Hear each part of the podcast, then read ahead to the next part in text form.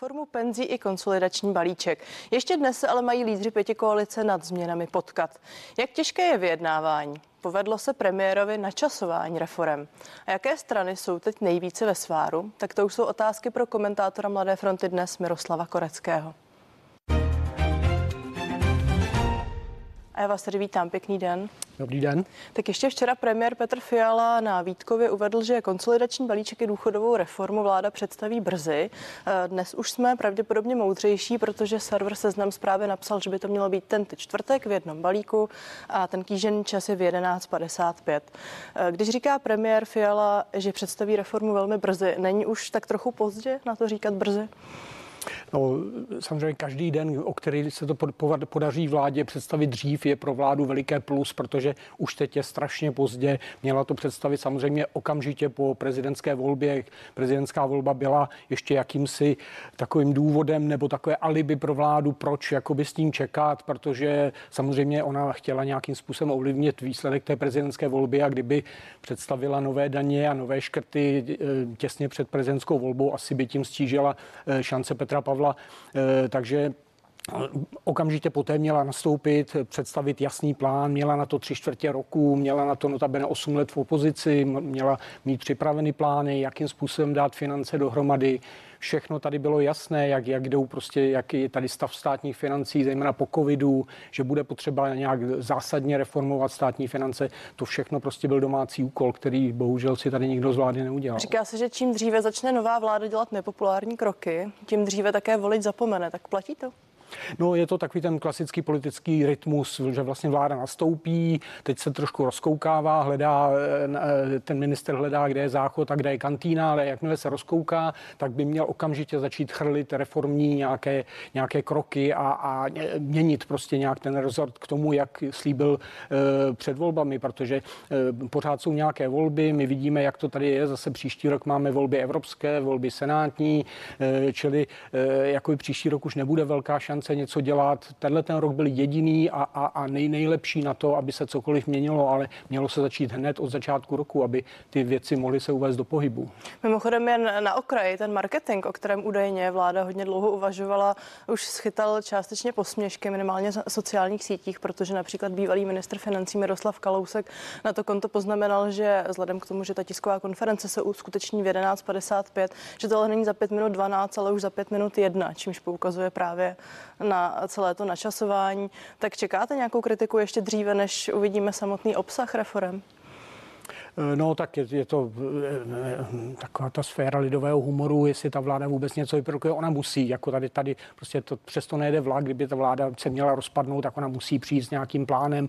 Jde o to, jak moc to bude jakoby e, trošku zoufalství a honění tam jedné miliardy ke druhé, nebo jestli to bude razantní plán, jakým způsobem dát ty veřejné finance do pořádku. Mimochodem teď k té podobě. Nejprve se hovořilo o tom, že vystoupí zvlášť ministr práce a sociální věcí Marian Jurečka, odprezentuje prezentuje svoji důchodovou reformu. Pak měl vystoupit také ministr financí Zbyněk Staňura a věnovat se konsolidačnímu balíčku. Teď to vypadá, že v ten čtvrtek to půjde všechno pohromadě a že to celé zaštítí premiér Petr Fiala. Eh, je to z vašeho pohledu strategické? Tak eh, asi to tomu dodává váhu. Myslím, že pro premiéra je to eh, situace, kdy on tím řekne, že toto je to, to gros, čím vlastně přišla tato vláda vůbec a, a chce udělat s touto zemí a e, myslím si, že tím, že to jakoby povýší o ten jeden stupeň výše, trošku si tím e, jakoby sebere tu mediální pozornost jednak e, pro sebe a pro tedy jakoby, jakoby premiéra a šéfa ODS a, a navíc jakoby tomu dá skutečně tu váhu. Dává to smysl navenek i pokud jde o vládní komunikaci, když se vrátím k tomu, že v minulých týdnech jsme slyšeli různé útržky eh, obojího zmíněného, ať už té důchodové reformy nebo toho konsolidačního balíčku. Pluly k nám informace z různých stran, doslova z různých stran, tak zlepší to podle vás navenek komunikace vlády? No, je to zachraňování už jako eh, něčeho skoro úplně rozbitého, ale viděli jsme, jak třeba fungovala ta komunikace v době, kdy premiér byl deset dní v Ázii a tady se strhla prostě eh, tak málem zápasy v bahně o to, jako kdo vystřeloval různé nápady a, a ty zase popírali a ti si pouštili nějaké tajné materiály a podobně. Eh, jakmile se premiér vrátil, tak bylo vidět, že asi tady jako udělal velké změny v nějaké komunikaci a zakázal všem ministrům vůbec jak, jakkoliv komentovat blokovat jakékoliv úvahy, jakékoliv plány, průběžné jednání o, o reformě. Takže myslím, že to prospělo, protože vždycky to sice veřejnost jako má pocit, že nedostává informace, ale jakmile se každý, každá detailní nějaká půlvěta rozpitvává v médiích, tak to té vládě nikdy nepomůže. To gro tedy uslyšíme až ve čtvrtek, nicméně kolega Václav Dolejší na seznam zprávách už eh, napsal, že vlastně ještě dnes se má pěti koalice, lídři pěti koalice potkat, eh, aby domluvili detaily, protože zjevně v některých oblastech stále schoda nepanuje. Tak kde teď je podle vás největší svár? Já si myslím, že teď už nejde o nějakou naprosto zásadní věc. Myslím si, že ODS asi uhájila tu, tu svoji pozici, že se nebudou, eh, nebudou nějak měnit některé zásadní daně. Minimálně ne tedy příjmové daně.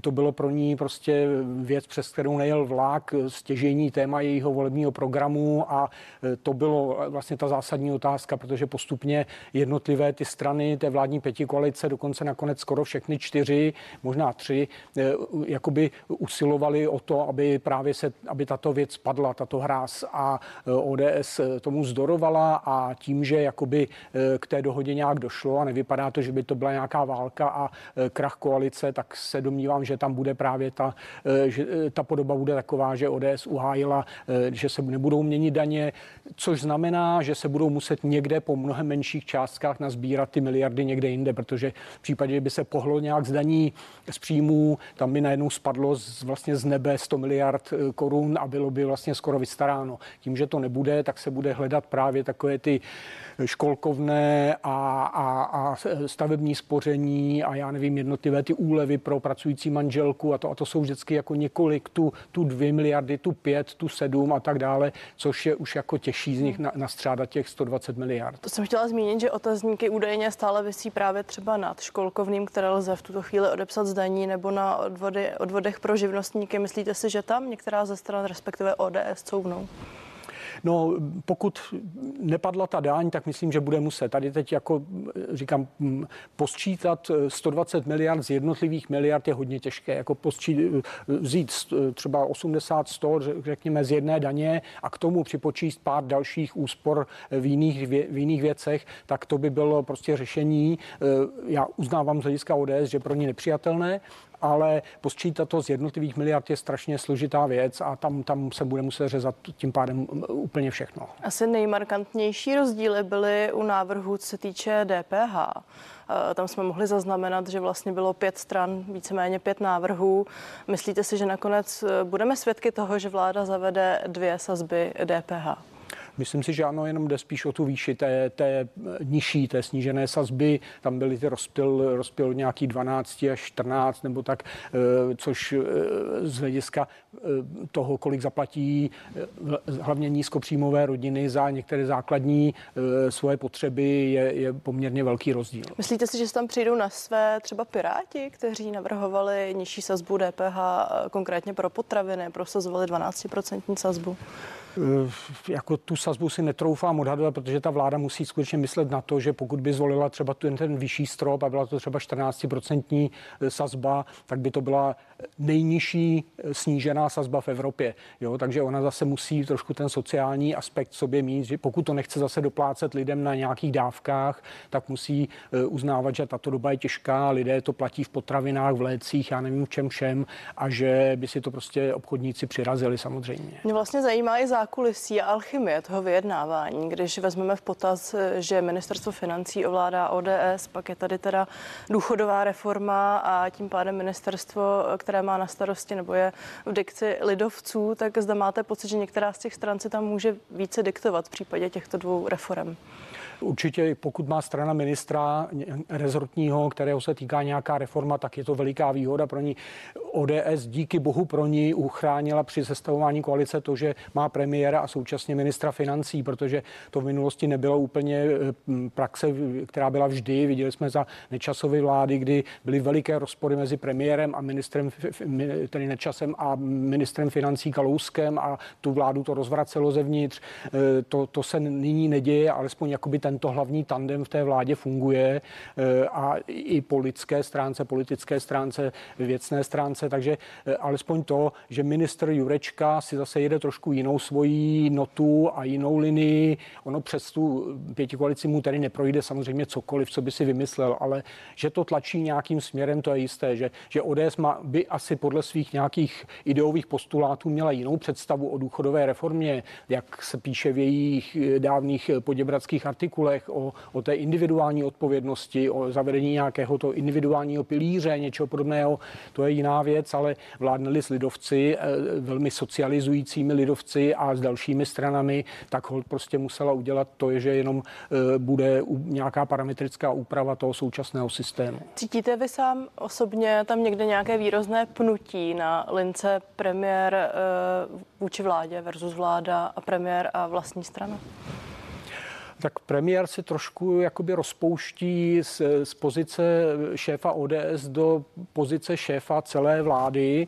E, jakoby on často tlumočí i věci, které by asi ODS e, mu za to nezatleskala.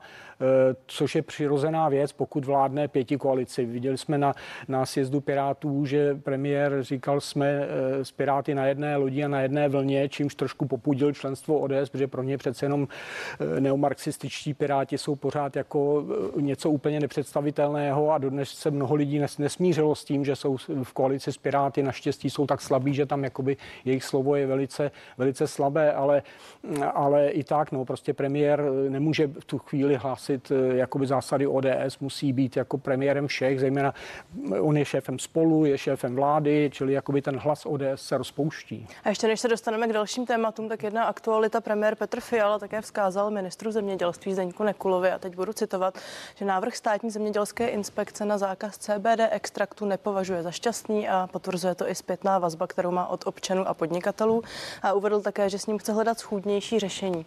Jak velký varovný prst je to ministru Nekulovi? No, je to jenom zase jako ukázka té, té zvláštní komunikace, pokud jako minister něco vyhlásí a premiér mu skazuje, že, že to je nesmysl a že, že si s ním o tom promluví, tak je vidět, že tam něco nefunguje. No, minister Nekula je dlouhodobě slabý minister v tom rezortu, prostě nedělá dobře svoji práci. Ty jednotlivé zájmové skupiny, obchodníci, zemědělci si z něj tak trošku, jak i vidět někdy v některých diskuzních pořadech dělají srandu, že to jakoby nedrží ten, to kormidlo moc pevně v ruce.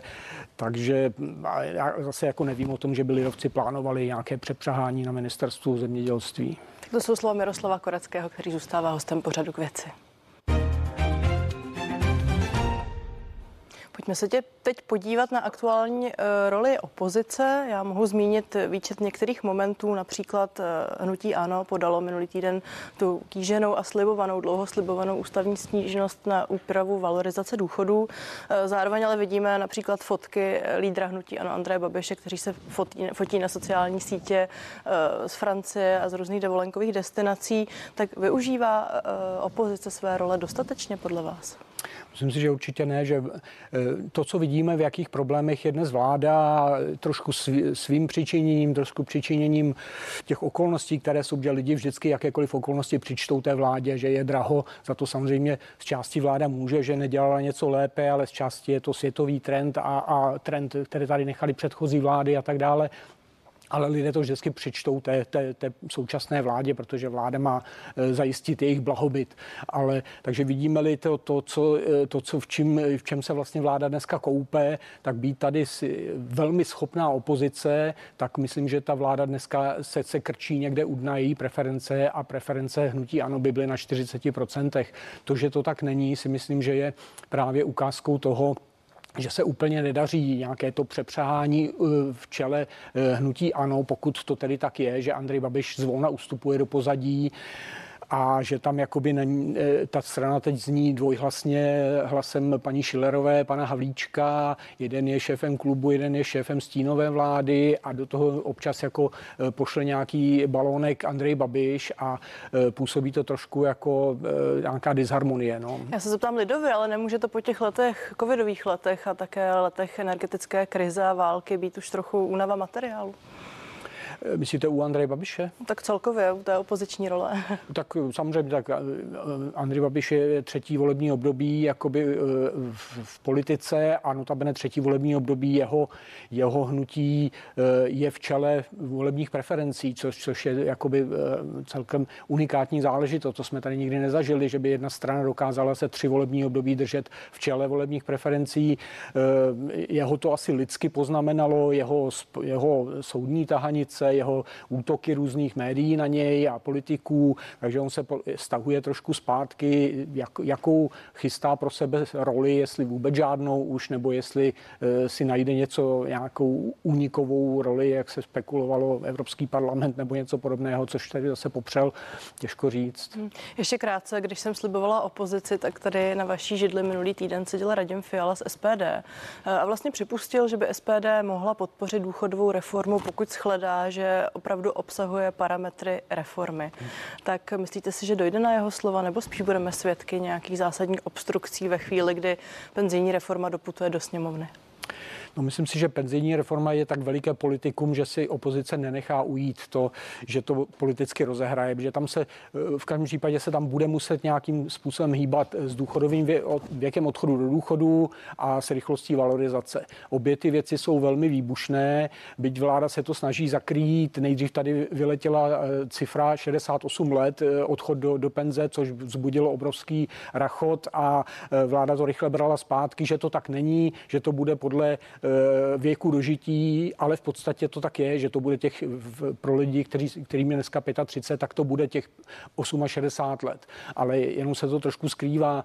To samé ta valorizace bude se muset zbrzdit a to jsou všechno věci, které strana jako je hnutí ano, podle mě ani si nemůže nechat ujít eh, politicky prostě rozehrá proti vládě. Mimochodem ten klouzavý odchod věku do důchodu, který jste sám zmínil, další parametry splní podle vás opravdu? A teď se ptáme na tu historii, protože vy to dlouho. Splňují to opravdu prvky důchodové reformy? Ne, ono tady došlo k takové trošku úsměvné záležitosti. Tady byla spousta těch komisí. I vy určitě pamatujete bezděkový komise a komise v čele paní, s paní Nerudovou, prezidentskou kandidátkou eh, a, a další. A ty stále vymýšleli důchodovou reformu a tím se myslelo úplná změna systému penzí, zavádění nových pilířů, zapojení zaměstnavatelů do toho a tak dále. Těch modelů ve světě je 100, takže bylo čím se inspirovat. Žádná tady neprošla a teď se, teď se jakoby slavně vyhlašuje Eh, penzijní reforma, která ale vůbec penzijní reformou není, že se nic neudělalo. Tam se akorát parametricky posunou některé parametry právě té valorizace toho věku, ale ten systém zůstane úplně stejný. Pokud tomu chceme říkat reforma, tak to je reforma každé zvýšení nebo snížení daní o jeden bod. Tak, tak pravil Miroslav Korecký z Mladé fronty dnes, který je nadále hostem pořadu k věci.